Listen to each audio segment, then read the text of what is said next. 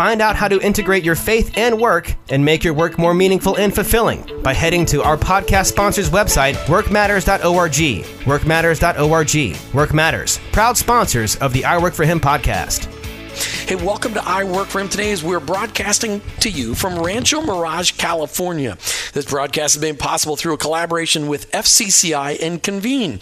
Check them out online at fcci.org and convenenow.com. We're on location at the 2018 International Summit, a gathering of Christ followers who desire to live out their faith in their work while pursuing excellence. Today, in the first half of the show, we're going to be talking with Bill High from The Signatry. Make sure you check him out online, thesignatry.com. Thesignatry.com. Bill High, welcome to I Work for Him. Well, glad to be here. We're excited to have you. Bill, we always ask this question of every first time guest on the show How did you come to be a follower of Jesus? Well, a long time ago, we, I didn't grow up in a Christian home, but we had a family down the street who had come to know Christ through a church plant and they brought us a children's Bible storybook. And that children's Bible storybook is really how I experienced the person of Christ for the first time. So the stories of God. So that was, I mean, you, so your family wasn't a Jesus following family up until that point in time? I didn't know what a church was, had never heard of a Bible, didn't know anything whatsoever. But it's just a crazy story. But the, somebody planted a church in our little town. It was like a hundred. Where was that?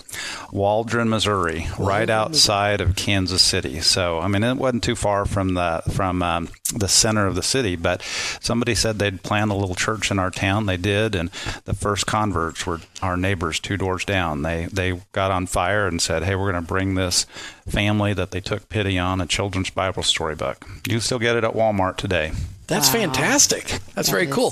So, at what point in time in your life, as you're growing up in your faith, at what point in time in your life did you connect that, make that connection between your faith and your work, knowing that God really cared about both of them being intricately connected?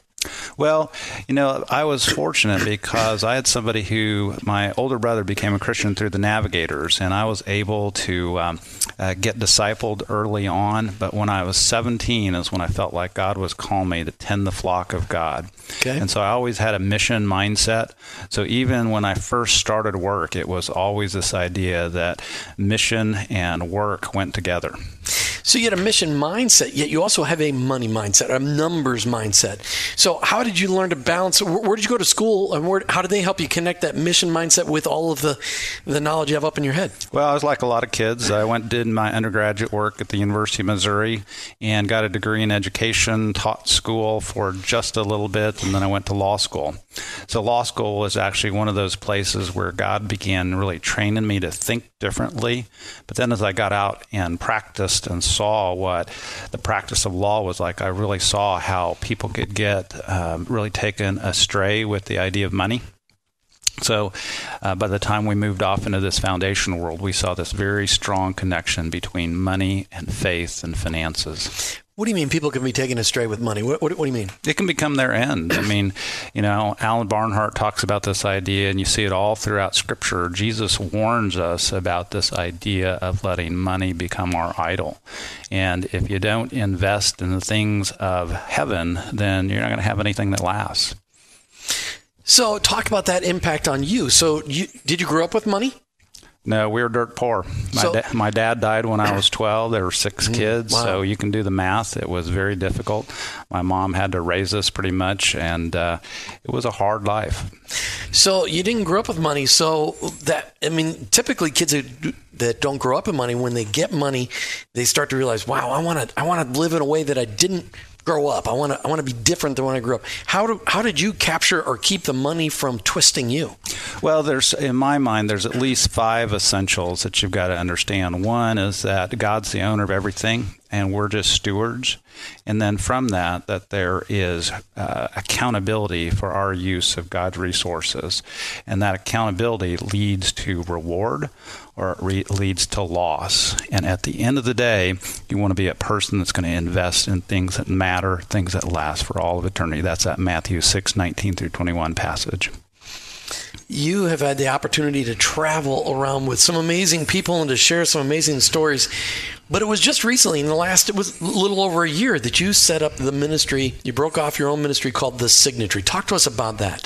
The Signatry is a donor advised fund organization. So today, the donor advised fund world is a $100 billion world. Unfortunately, the Christian donor advised fund market is only 4% of that. So we know there's a lot of opportunity.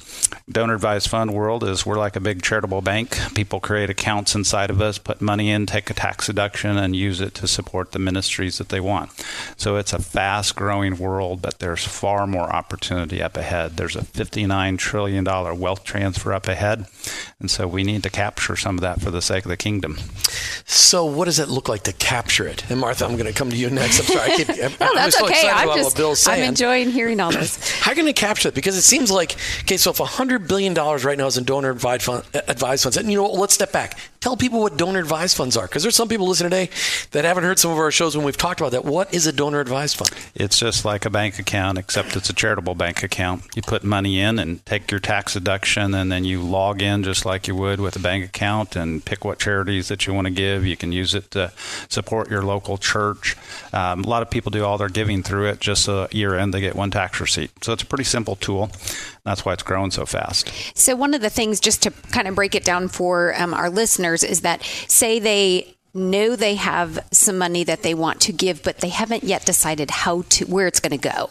That's really um, a starting point in a lot of ways, right? For the donor advice fund to say, you know, I I don't need to hurry and make a decision, but I want to get it, uh, you know, I want to um, put it in a donor advice fund, and then they can make decisions of where it's going to go and direct you guys where to send that money. That's certainly one way that mm-hmm. you'll see people here year end. People will come up and they'll have some appreciated stock, and they'll want to drop it into an account so they get the tax deduction. So about 50% of what we do will take place in the month of December.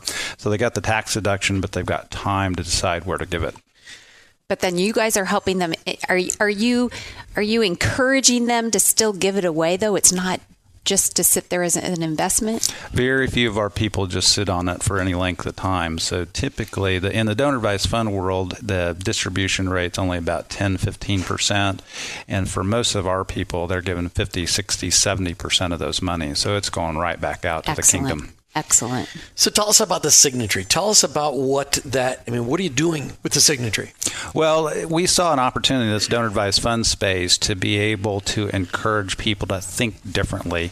Sometimes in the generosity space, we have maybe gotten uh, lost in the idea that generosity in and of itself is good, and it is, but it's even better if we com- pair generosity with impact. And so we want to encourage people to write the last check. That's the vision. The vision is write the last check to solve the world's greatest problems, whether that's fulfilling the Great Commission, the last scripture translations, to end trafficking and the like.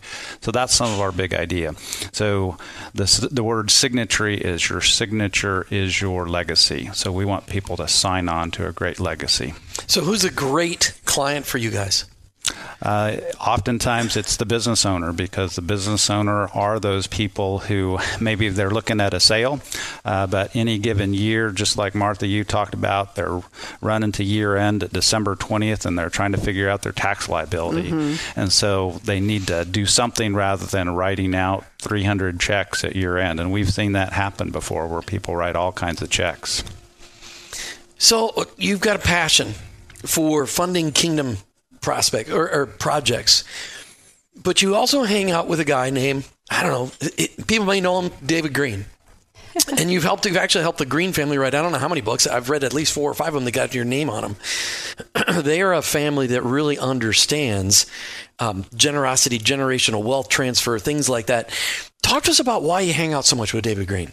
Well, I mean, if you Google most influential Christian business owners, David Green's going to show up on that list.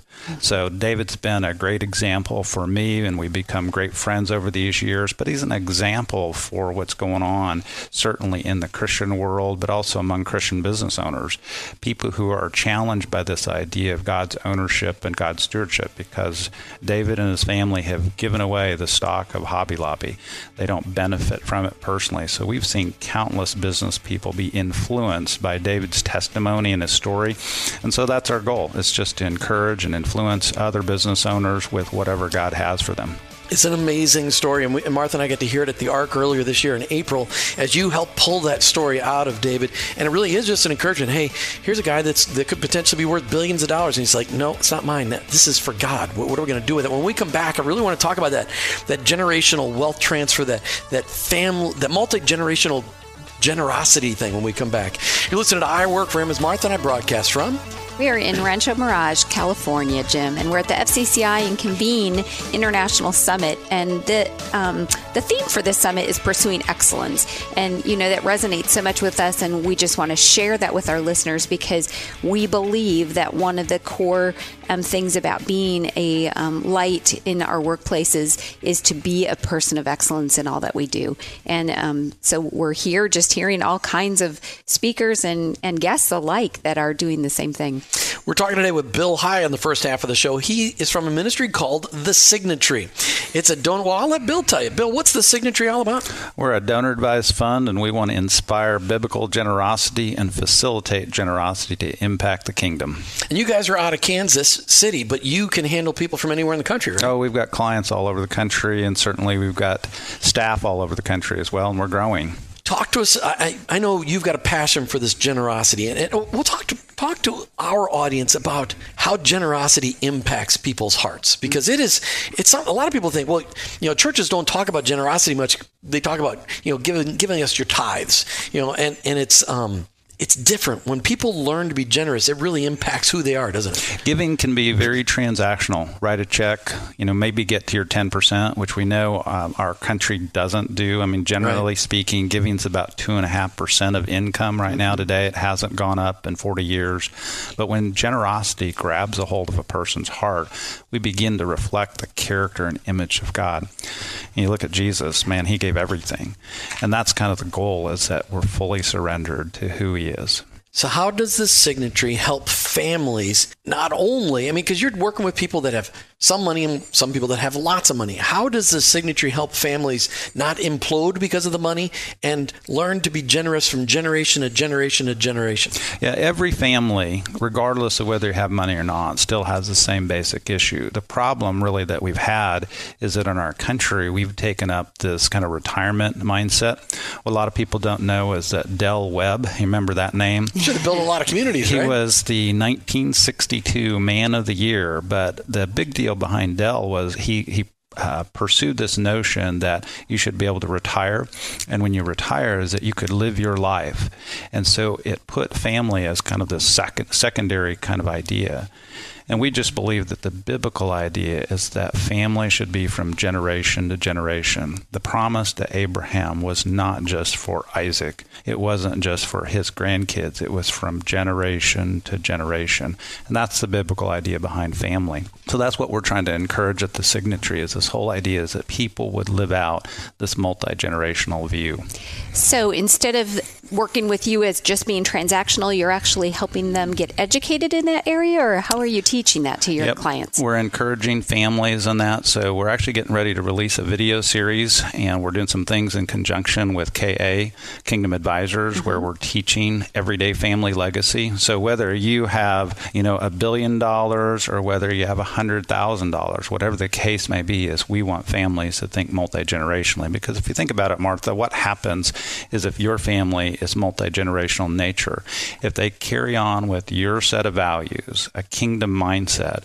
That's how you impact culture generation mm-hmm. after generation. You know, it, it's so true because we don't really think about it. We think, you know, it's set up in our culture or whatever. When one generation passes on, you know, there might be some inheritance. What do you do with that? Well, everybody kind of does their own thing and there's nothing intentional. So you're trying to help keep that family cohesive in that area?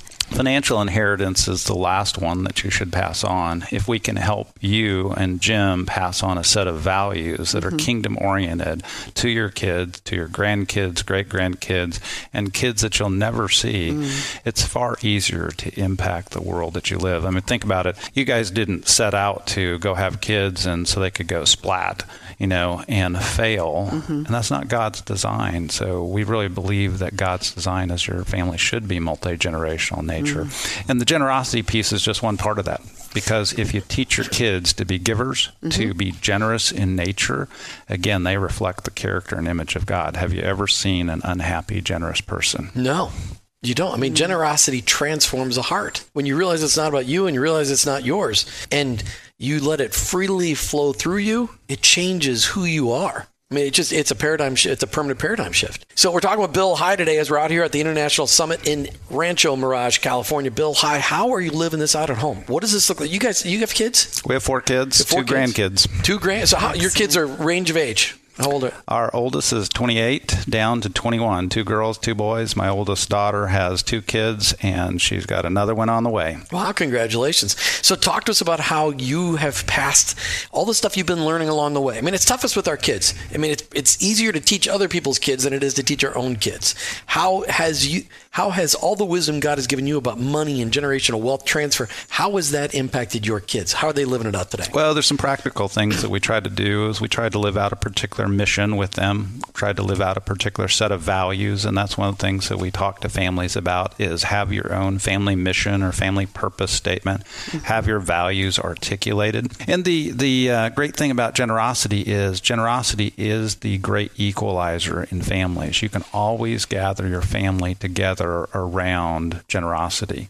Whereas, you know, if we said, hey, if brought your kids in and said, hey, let's talk about radio, they may not have the same experience. Mm-hmm. But if you if they come in and talk about generosity, they're they're they've got a level playing field. So with my kids, we've always worked on this idea of giving money away together. So we've done really? all kinds of things that have been a lot of fun. So we've done the hundred dollar day we give them $100 and between thanksgiving and christmas find a place where god nudges you to give some to someone in need and so that's had a big impact on our kids as they've seen that uh, lived out teaching generosity is one of those things they have to see the impact it makes and all of a sudden they're like wow I can really make a difference. Mm. Yeah, my 16 or my son was 16 when we had a, a missionary come visit us, and uh, she she was um, uh, talking to my 16 year old son. Said, "Hey, what do you want to do? You know, what are you passionate about in your life?" And we were sitting there listening and kind of in the background to see what he would say, which you would do if the sneaky adult yes, thing. You're Absolutely. like, oh, awesome! Somebody's asking this question. yeah. So if it's your 16 year old son, you'd really be listening. And the fascinating thing to me,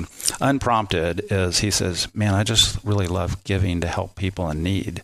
And like we were like, "Wow, something stuck." And we've yes. seen that lived out in his life, not just at 16, but consistently. Even when he was at college, you know, I went to visit him and you know, I gave him 20 bucks because he was sick and needed to get some medicine. And so later we were like, hey, what'd you do with that 20 bucks? And he's like, well, I was at the coffee shop and I felt like God told me to give away that money.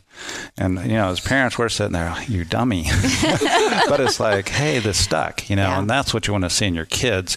And the, the scriptures are very clear that what is it that a foolish son is a grief to his mother? Mm. On the other hand, when you see your kids carry out that set of values, you know the joy that that brings you. But you live it out first and foremost, we think, in that whole, whole idea of serving and reflecting that character and image of Christ.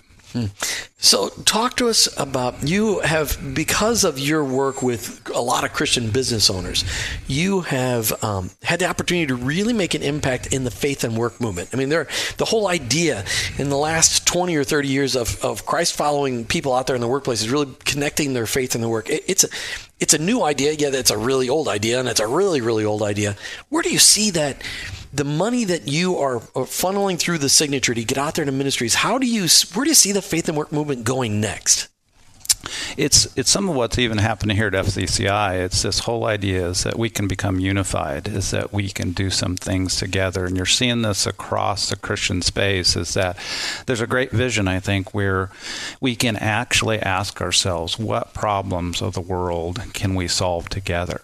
And in many cases, it'll be those business people who will be able to come together and do that because mm-hmm. they're strategic thinkers. They have some of the capital available, and we're seeing all kinds of stories like that. So we think the next great move, the next great wave in this faith and uh, generosity movement will that will be that idea is that we can come together and solve some of the world's greatest problems. Do you run into a danger when you're talking with business people that they automatically assume that you just you just want their money. I mean, how do you overcome that and teach more on just generosity in general and not like, I need your money to, you know, do something with it? How- yeah, we don't because we're really not asking for money for ourselves. They they tend to view us much more as consultative to be able to help them. Now there are some certainly, but uh, we're not necessarily the plan giving guys. We're not trying to plan their estates. I mean, we can comment on that, but we're really trying to help understand their passions and if they do have a family and it's a family business, is how to help that mm-hmm. family business thrive and succeed. And then on the giving side, man, we just want to help fulfill their passions. And at the same time, sometimes they want connection to other people, other business owners, and that's some of the things. That's one of my greatest joys to be able to help make those kind of connections. Some of the work that you all get to do. Mm-hmm. Hey, we love making connections. We love seeing what God has been using you to do as we see you go across the country promoting generosity because that's something that is going to make an impact. When Christ followers adopt that, it's just great. So give 10 seconds of a word on why people should, where can people go to um, understand generosity? Is there, is there a website you love to send people to? Yeah, I, I, write regularly. So if they go to my personal website, billhigh.com, so that's okay. billhigh.com, I write regularly on those themes of family, legacy, and generosity. So we have a lot of people that follow that. We think there's really good content. Some mm-hmm. of that reflects my thinking, some of it reflects the thinking in the industry, and certainly from Scripture as well. Perfect. Bill High, thanks for being on I Work for Him this afternoon. Glad to be here. Appreciate it very much. Check them out online, thesignatry.com, thesignatry.com. As we've said, we're on location at the 2018 International Summit, a gathering of Christ followers who desire to live out their faith in their work while pursuing excellence. Hey, the second half of today's show, we're talking with Dan Baker. He's from Helping Hands Charitable. I can't wait for you to hear more about this organization. We've known about him now for almost the entire year. We've kind of kept them behind the scenes. These are the people that operate behind the curtain, just like in Wizard of Oz was. but we've got Dan Baker here to take. He's going to step in front of the curtain for just a little bit. You can check him out online, hhcharitable.org, hhcharitable.org. Dan Baker, welcome to I Work for Him. Thanks so much. Appreciate it. We're excited to have you here. So we always ask this question of every first-time guest on I Work for Him. How did you become a Jesus follower? Wow. Early age, four. Uh, my father was serving in a church in Greenville, South Carolina, and uh, I felt led to go forward and uh, just a regular service, as far as I remember. Accepted Christ, rededicated my life again when I was a teenager, just to ensure that I had understood everything properly. Mm-hmm. Uh, I come from a missionary family, so I was raised in ministry. Um, grew up in the field planting churches and hosting vacation Bible schools and kind of living out my journey that way. You know, a lot of people mm-hmm. attend classes or whatever. We kind of get thrown into it and lead them. right. so I, I, did that for years. And then um, through my young adulthood, I, I didn't stay as involved. I attended church, but I didn't stay as involved in church as far as serving and stuff. And then I decided to uh, join choir uh, led a choir for many years, and then became an elder at my church that we're at now. And I just love serving God and uh, you know following His path. Talk to us about how you got connected to Helping Hands Charitable. Oddly enough, um, at the church that I serve at, I assist in starting ministries. People come to me oftentimes with ideas, and then I'll, I'll challenge them to, you know, put a business plan together, if you will. And a guy had come to me, and he, he said he wanted to start a, a men's ministry as kind of a follow up to a retreat program that we were offering at our church, a way for the guys to dive deeper mm-hmm. as they mm-hmm. came away with that kind of yearning. Uh, they could have the the sustenance, and uh, so I said, "Great, you know, come back to me with a plan." Plan, and he came back to me with a plan that was very robust. He wanted to start curriculums and all sorts of things, and I said, "Let's start simple." so, so we started with a men's study every other Thursday, and Brian Green, the CEO of uh, Helping Hands, attended one of those meetings, and uh, he was asking us some pointed questions after the meeting about what were our intentions in regards to 501c3 status, et cetera, and, and organizing, you know, properly. And, and he said, uh, "Why don't you have coffee with me, and I'll walk you through the process." We do that for for companies and organizations around the country as part of what we do. Mm-hmm. Um, and it just kind of went from there. I fell in love with what they do um, as he was telling me stories about how many people they've helped through the years, as well as how they come along companies and employers to create communities of generosity within the workplace. And uh, I started as a as a freelance kind of part timer, and and now I'm second in command with them running the show and taking this thing as far as we can go. So it's really a great great thing. So, talk to us then about what Helping Hands Charitable really accomplishes. You guys, it's not just one organization, you actually have a dozen organizations of things that you do. But I, I want people to get a feel for how they can interact with you because, you know, we talk about the, the intersection of faith and work all the time. Sure. You guys help business owners, you help generous people to connect their faith with their money to make a kingdom impact. Talk about how how do people interact with Helping Hands Charitable? Found online, hhcharitable.org. That's correct. Uh, phenomenal growth is an interesting thing. It can be either done organically through relationships or it can be done through marketing and, and other means. And this is a, a God story for sure. Uh, founded 20 years ago, and the growth up until about last year was 100% organic. There had never been one advertisement, never one sharing of data or information online. Uh, it had all been done through relationships with National Christian Foundation or other ministries focused on the family, et cetera, through the country. Um, and uh, we had been doing gifting to individuals for 20 years. That's that's what our specialty was. Which was- means what?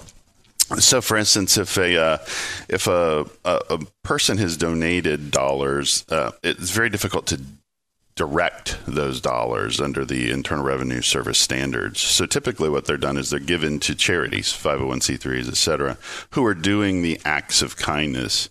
Well, every now and then there's a situation where you do need to benefit a family who had a fire or they, they totaled their car and they don't have the funds and somebody feels led to help them. Um, we have letters of exception in our ministries that allow us to work with individuals directly. So we answer a call that most 501c3s can't answer. Um, so we become a real resource, and that's that's really the reason we're behind the curtain because we're not really the facing of the donor or the facing of the recipient. We're the intermediary source, the third party provider uh, that works with that 501c3 that wants to deploy a donor's dollars, and then we kind of come in between. We do all of the due diligence, we do all of the relationship process through the gift uh, as it's delivered. Um, and there's many opportunities to pray with people and just just nurture people through their tragedy or circumstance they're going through. So it's really amazing. So I almost feel like um, if somebody just, I, I guess to make it really, I'm going to make it really simple here, Yeah. and it may be wrong, but this is why we do this so the listener can get a better understanding of it. So if I say, wow, I heard about this thing and I want to do something. How do how do I find out if that's something you can help me do? Um, so through all of our, uh, if you don't have access to an NCF uh, um, client relationship manager, et cetera, um, you can uh, on our online portal hhcharitable.org. There's actually an inquiry button where you can go in and create a little "Hi, my name is da da da, and here's the thing I'm interested in. Is that something you can help us with?" Okay. It'll go directly to our project manager coordinator at the office, and then she'll submit it to me for follow up, and then we'll have a discussion and see how we can best service you. Okay. So are these typically big gifts, small gifts? I mean, what what, what are the things that what's in your niche? So we can see anything from a couple hundred dollars to um, a, a, a really extreme scenario is uh, rare cancer treatments that are provided in Tel Aviv, Israel, where we have to provide sojourn there as well as care there, um, and donors feel led to help somebody go through that process. Um, so Which that can that can expensive. equal l- large sums Yeah. of dollars for sure. Handicap vans, uh, we have this um, niche where, for some reason, people call us on a regular basis for handicap vans, where uh, families have uh, paraplegic kids or something like that, and somebody feels led to give them a beautiful vehicle to help get the, the children or, or a loved one around easier. Uh, so it can really be very extreme, you know, a couple hundred bucks to a hundred thousand dollars. What's your favorite part of what you do? Um, the stories. I'm a story guy, and uh, when you hear about how uh, Christ came through at this this this 23rd hour and 59 seconds, you know, it's it's like uh, it's amazing to see how communities come together and care. It truly is um, walking out Jesus in, in our communities. And, mm-hmm. and you know growing up in church and serving in church I was so used to it in the church environment.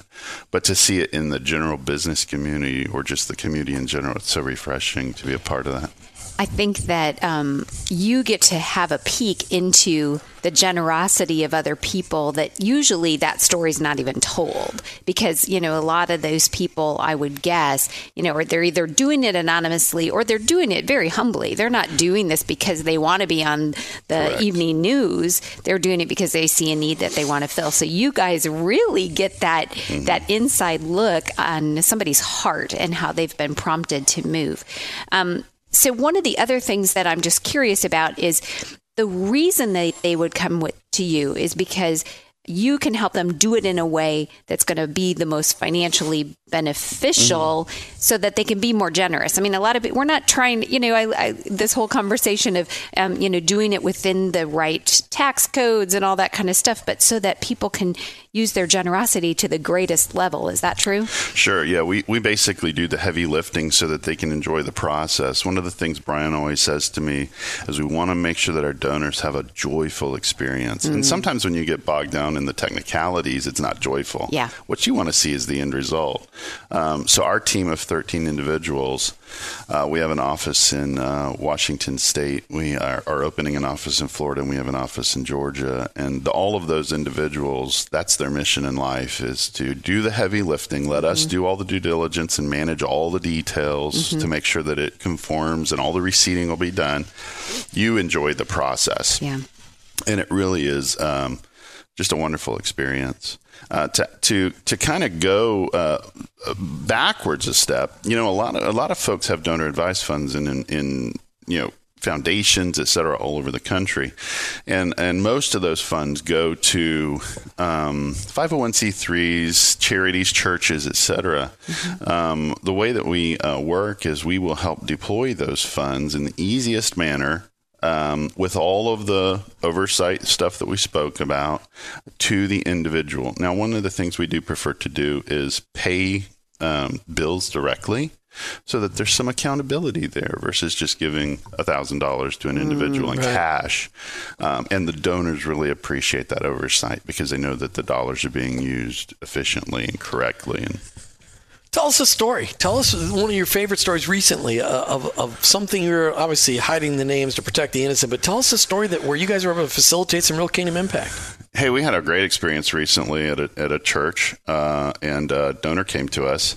Uh, a pastor had just moved there to take uh, a position in the church, and uh, he had a rather large family in one vehicle. He'd moved from California all the way across the country to take this new position, and his his poor wife was trying to figure out how to juggle. How do I get my four kids around from school and whatnot while my husband has to have the car to be at church? And it just became a real frustration.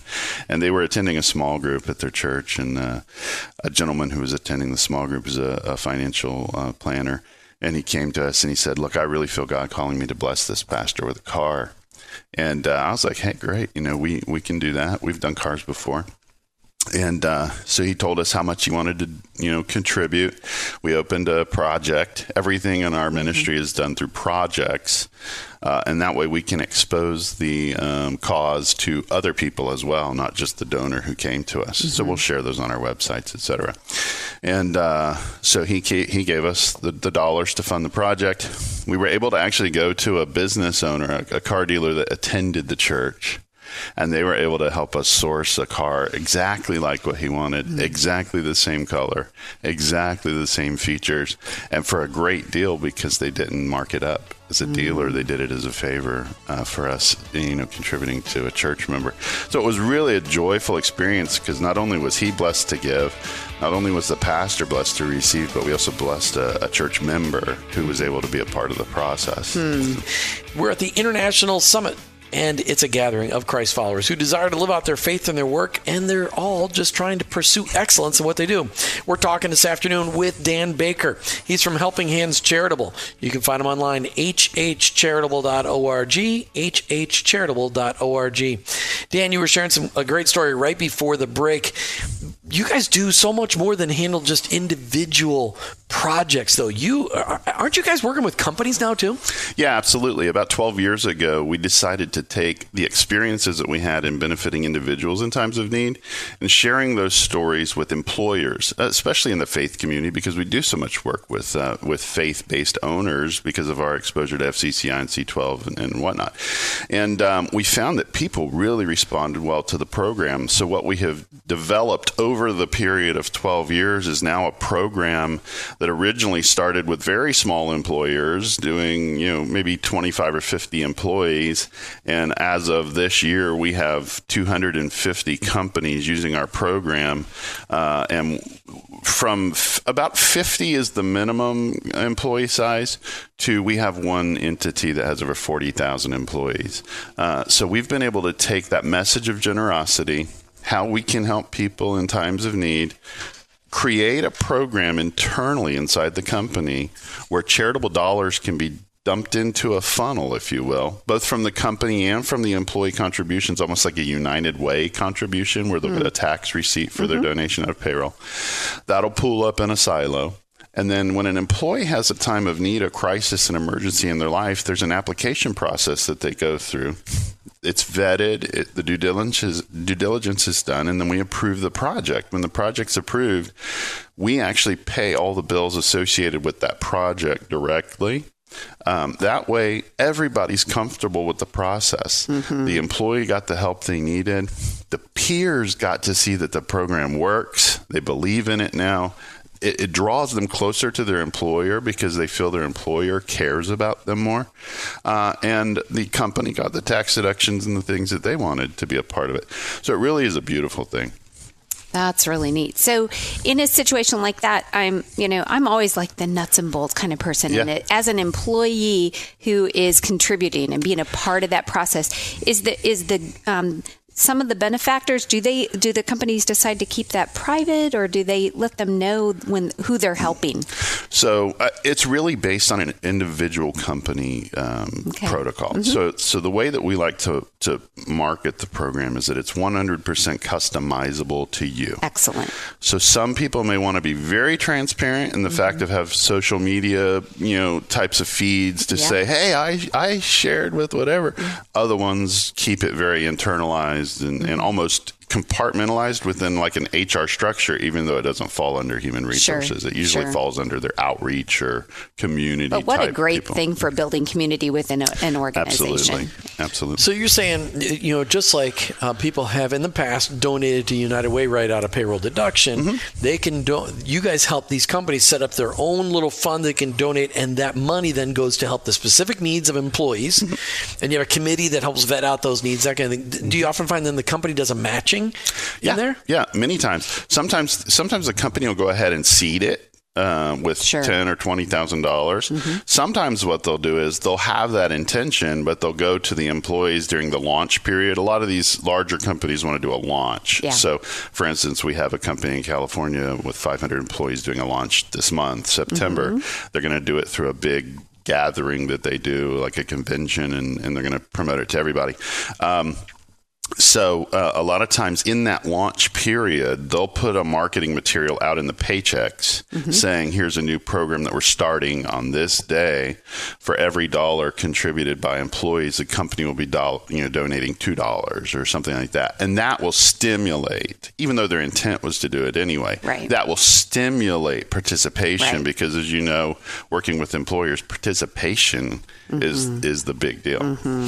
give us an example of how that works i mean give it you got any stories there on that, that side of it? Um, well, it's funny because through the years, we kind of let the uh, organizations decide their own processes and best practices mm-hmm. for implementation you know, we give them the guidelines and the rule books so that everything conforms. And now what we're doing is we are actually organizing those best practices and coming back.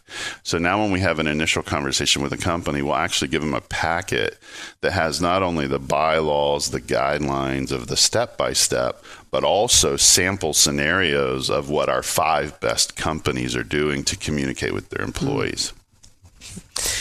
Okay, so let's talk about, as we're talking today with Dan Baker. He's from Helping Hands Charitable. I really want you guys to check this out online hhcharitable.org.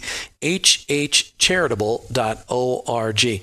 Dan, you guys have an opportunity to really funnel money into the kingdom, putting it into action. And it's not just money, though. You guys are not afraid of any kind of gift and turn it into actionable money. That, that is correct. That's an understatement. that, that is correct. So we do we do uh, special gifting uh, processing for foundations all over the country. Uh, the the largest of which is National Christian Foundation. Uh, we do non cash gift uh, giving. Uh, so that could be anything from a from a Gulfstream Five airplane to an old ferry boat that is no longer in service and needs a little bit of work to to to re mm-hmm. put it back into service. from real estate, both residential and commercial, to precious metals and fine gems and art. Uh, we've been able to touch pretty much everything and turn it into a tax deductible gift. And you, things you didn't even know existed, probably. Crazy stuff. Do you always turn them into cash? Um, so those those items are always liquidated and turned into cash. Now, every one of those gifts may have a different directive of how they want that cash deployed. Mm-hmm. And at the time of gifting, the donor will state how they. Uh, sometimes they just say, "Hey, look, I want to give this to you guys mm-hmm. to use however you want to use it." Other times they come to us and say, "I want these to go back to NCF, or I want these to go to this charity or or this cause or an orphanage in uh, you know India or Africa, that kind of stuff." Right. So we we do what they want us to do, but every now and then, yeah, they'll say, "Look, I just need a tax deduction. You you, you use it for whatever you want to use it for." What's the weirdest thing you guys have had to uh, turn from uh, uh, something hard asset into cash? Wow. Mm. Or just something unique. okay. well, okay. Well, I'll, t- I'll tell you the coolest story. So, Charles Stan- Dr. Charles Stanley did a sermon uh, series one year, and he was talking about rubies and you know, he must have been discussing like heaven and you know mm. the walls of minerals and so forth. And uh, so so all of a sudden Charles Stanley in Touch Ministries starts getting all these rubies. Oh, jewel, jewelry bracelets ruby rings ruby necklaces. He convicted uh, them all. And and they reached they reached out to wow. Brian Green and and Brian Green was able to take all of those get them appraised turn them into cash and then give that back into In Touch Ministries. So it's kind of a really cool story of application through sermon response by attendees. That's great. So let's talk about to all of our I Work for Him audience, everybody who's got you know any kind of weird asset. These guys can turn that money into uh, turn that asset into money and get right back to I Work for Him. So That's right. Know, let's give us specific examples. If let's just say you have a pet alligator, these guys can liquidate a pet alligator. No, is there cannot. a high demand for that? it may not. It may not produce much tasty. cash. No, but if you've got a car sitting around that you'd like to get donated and you like a great place, these guys can liquidate a car and turn it into cash for a ministry. Mm-hmm. You guys can. There's nothing that you guys no. can't do, is there? Depreciated stock. Uh, the only thing that we don't like to do is is oil and gas. Uh, because most of the time when oil and gas is in transaction, it, we don't own it. Somebody else owns it. It's mm-hmm. it's kind of a from hand to hand to hand, and it, it, gets really sticky and messy. Oil and gas can be a really big oil debacle. is very sticky and so, yeah, exactly. so so uh, the only time we would ever even consider that is if we actually claim title to the full shipment. Or, or so is that true with any commodity? I mean, is commodity just one of those difficult? For some reason, here? oil for some reason oil and gas is the most difficult, um, and it so, also has a trading price. so unless you're going to show up, very, very unless you're going to show up at the office with the tanker, the tanker anchor. Yeah, don't do one it. Of, one, of, one of the cool ones that uh, Brian has done is um, standing wood. So you know, people have many many acres of wood, and um, what we'll do is we'll go and find a uh, harvester, a lumberyard, who will harvest that. We'll arrange for it to be taken down, and we will replant mm. to replace Mm-hmm. and then the proceeds are turned into charitable dollars, um, and then the costs of all of that service just come out of the proceeds. Right. that way, it doesn't incur costs directly to the donor. Um, those standing trees had been there for years and years with no plan, and now we gave them a plan. Right. Um, so it's kind of a cool that's very cool. Mm-hmm. I mean, that, that just ministered to some people. There's people out there that have land going, I've got all these trees, I don't know what to do with them, and I, but I don't want to give up the land, but I'd love to be able to give up the trees. Yeah. And put and them make, into action. And make something mm-hmm. greater for the kingdom. And that's really what you guys are all about. Absolutely. Absolutely. All right, one last plug, 10 seconds. Why people should be talking to hhcharitable.org, Helping Hands Charitable. Well, you know, my, my thing in life is that uh, we don't know what we don't know. And I think a lot of people don't know the different ways they can give to the kingdom. So we're here to educate and facilitate. That's what we do. That is our specialty. Uh, so if anybody has a question, feel free to reach out. We would be happy to educate you on what can be gifted and how it can be gifted in a manner uh, that best benefits you. Excellent. hhcharitable.org. Dan Baker, thanks for joining us today, So and I work for him. Thank you. hhcharitable.org. You've been listening to I Work for Him with your host, Jim and Martha Brangenberg, as we broadcast from Rancho Mirage, California. Our workplace, it's our mission field, but ultimately, I, I work for him.